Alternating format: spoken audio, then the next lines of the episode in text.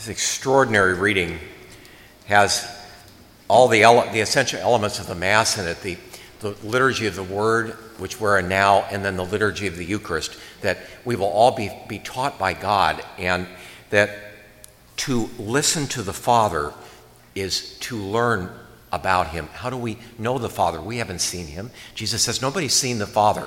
This is our destiny in heaven. But now we see him through Jesus. See, if we listen to Jesus' word, we have seen the Father because we're getting to know Jesus before we see him. So it's very exciting.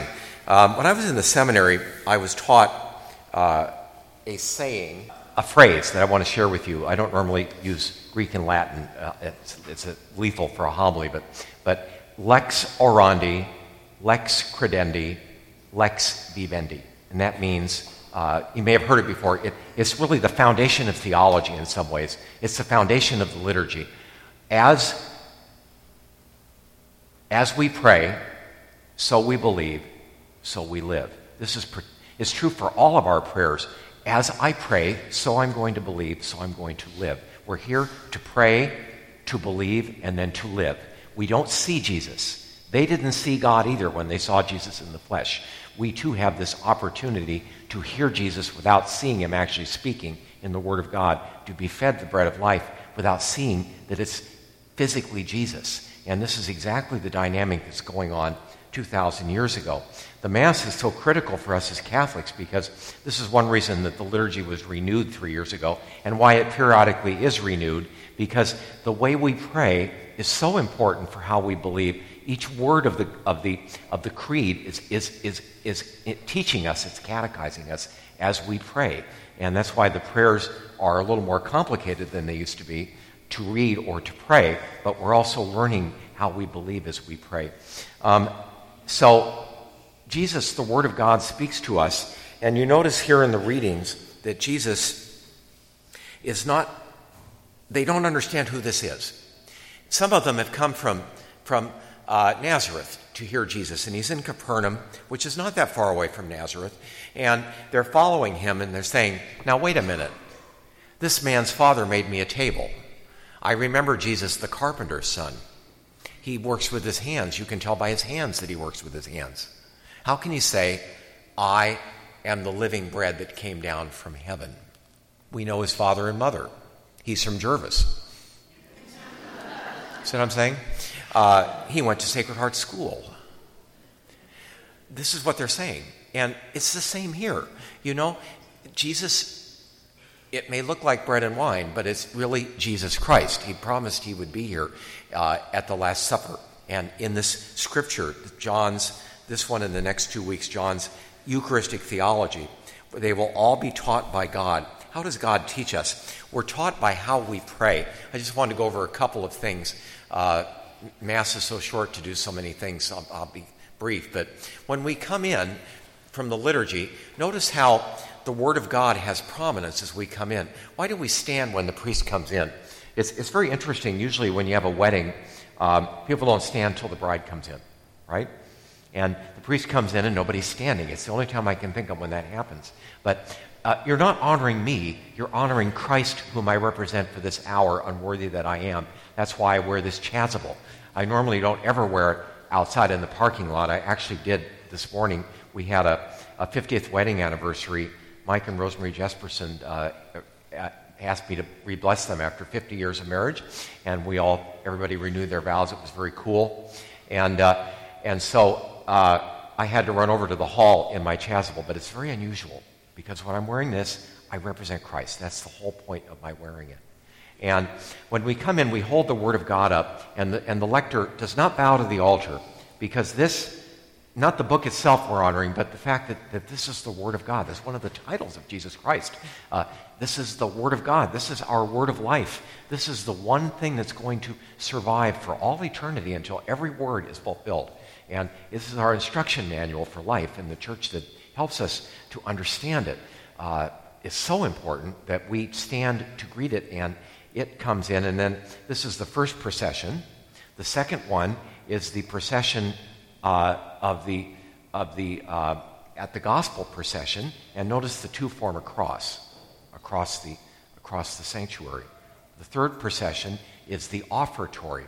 And again, this is a solemn walk forward in which uh, we're bringing ourselves forward and our own offerings to God. The bread and wine, humble that it is, that Christ will enter like a human body. And then we have the, uh, our own gifts that we've given, our, our tithes. The fourth procession is, the, is communion. We don't come up like we're boarding an airplane, you know, for like PDX or something, but rather we are coming to receive Jesus Christ. And so we have a little uh, moment of reverence before we receive Him, whether we bow or genuflect. A few people do that, or make the sign of the cross.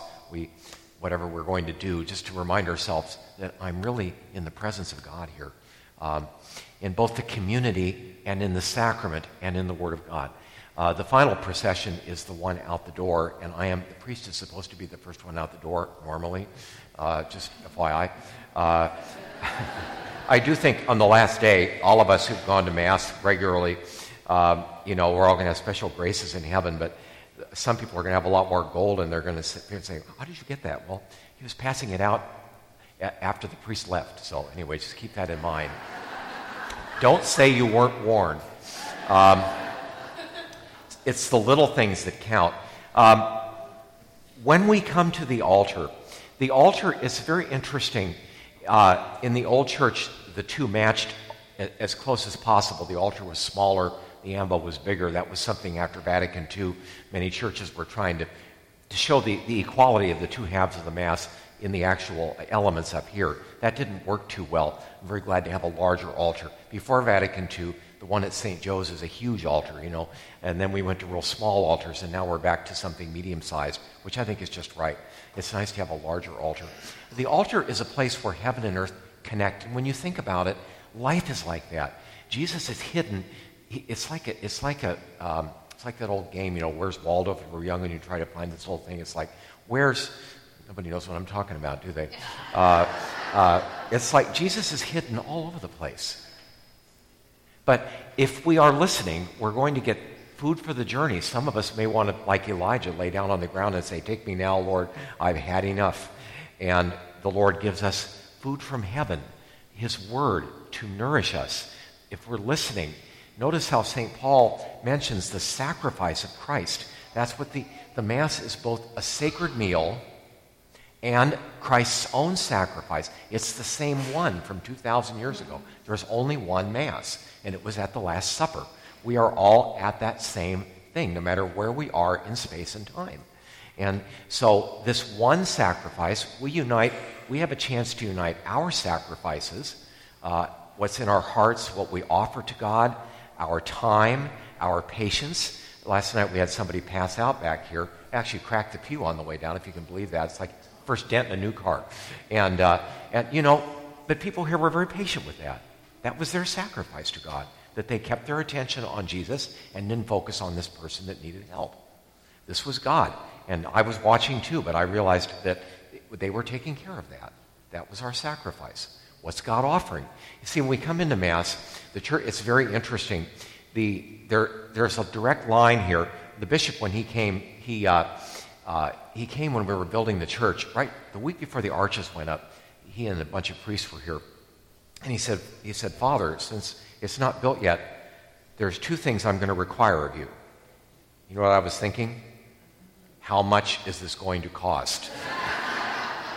and he said, I want a crucifix behind the altar, and I want the tabernacle in the center. And I said, I've got your back, Archbishop. We have both of those things already. So it was good. You know, we didn't have to worry about that. But when you come in, you have the baptismal font in the entrance. That's the baptism is the entrance into the church. And so each little holy water font is a little baptismal font. And we remind ourselves of our baptism. That's why we do this. That's the whole point of the sign of the cross. We come in down the aisle, we process in ourselves. We're coming into a sacred space this is a place between heaven and earth, whether, however humble or beautiful or hot, if you're up on the balcony, it may be. Uh, it is Christ's own home that he invites us to, and we take him home with us, within us, in what we heard and how we were fed, whether spiritually or physically. We make that procession forward. We're in this place between heaven and earth, and the altar is part of that. The ambo, where the Word of God is preached, is part of that. And in some churches, there are two ambos. One is for the announcements, and one is only for the Word of God. We actually have a space for that if somebody wants to put one in someday. Notice how we, we tried to cover the bases here. It's theology. Um, we also speak in sacred language here. And uh, when I say, the Lord be with you, three years ago you would have said, and also with you. But actually, when you say, and with your spirit, that's what most of the world was always saying. Only in the French and the English did we say this, yeah, and with you. What, when you say, and with your spirit, you're not acknowledging me, you're acknowledging Christ. His spirit is here. Uh, that I'm supposed to be carrying Christ's spirit in this hour that we are praying together. And uh, I'm not entertaining you here. Instead, we are praying together. At one time, the Mass was, was celebrated with the priest in this direction. He didn't have his back to the people, he was praying with the people. You see, it was these days we're turned around, very grateful for that, but we're still praying together. And, you know, when I was young, talk about this next week, I'm going to stop then. I prayed all the Eucharistic prayers along with the priest except the consecration.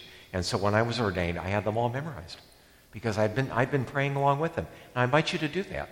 Make the prayers your own. Each week I choose a different one. I try to rotate them. I'm using Eucharistic Prayer 1 today. Sometimes I'll use the ones for special needs and occasions or the reconciliation ones. And each one has its own special character and beauty.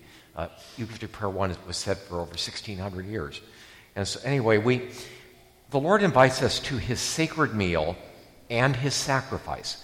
We too, just like that 50th wedding anniversary, you know, my, when my grandparents had their 50th, it was the only time our family ever all got together, and I, I think it's just like heaven, you know, a sacred meal. That's what Thanksgiving is. That's what uh, the Mass is. And it's also an invitation into the very sacrifice of Christ. And it's a great thing to sacrifice yourself for somebody. Uh, we haven't lived unless we've sacrificed ourselves for someone we love. All of us get that chance at least once in our lives. Christ invites us to sacrifice ourselves for Him. And so we pray that we will be up to the occasion when He offers it to us, the small ways each week and at Mass, and the large ways that we have throughout our lives.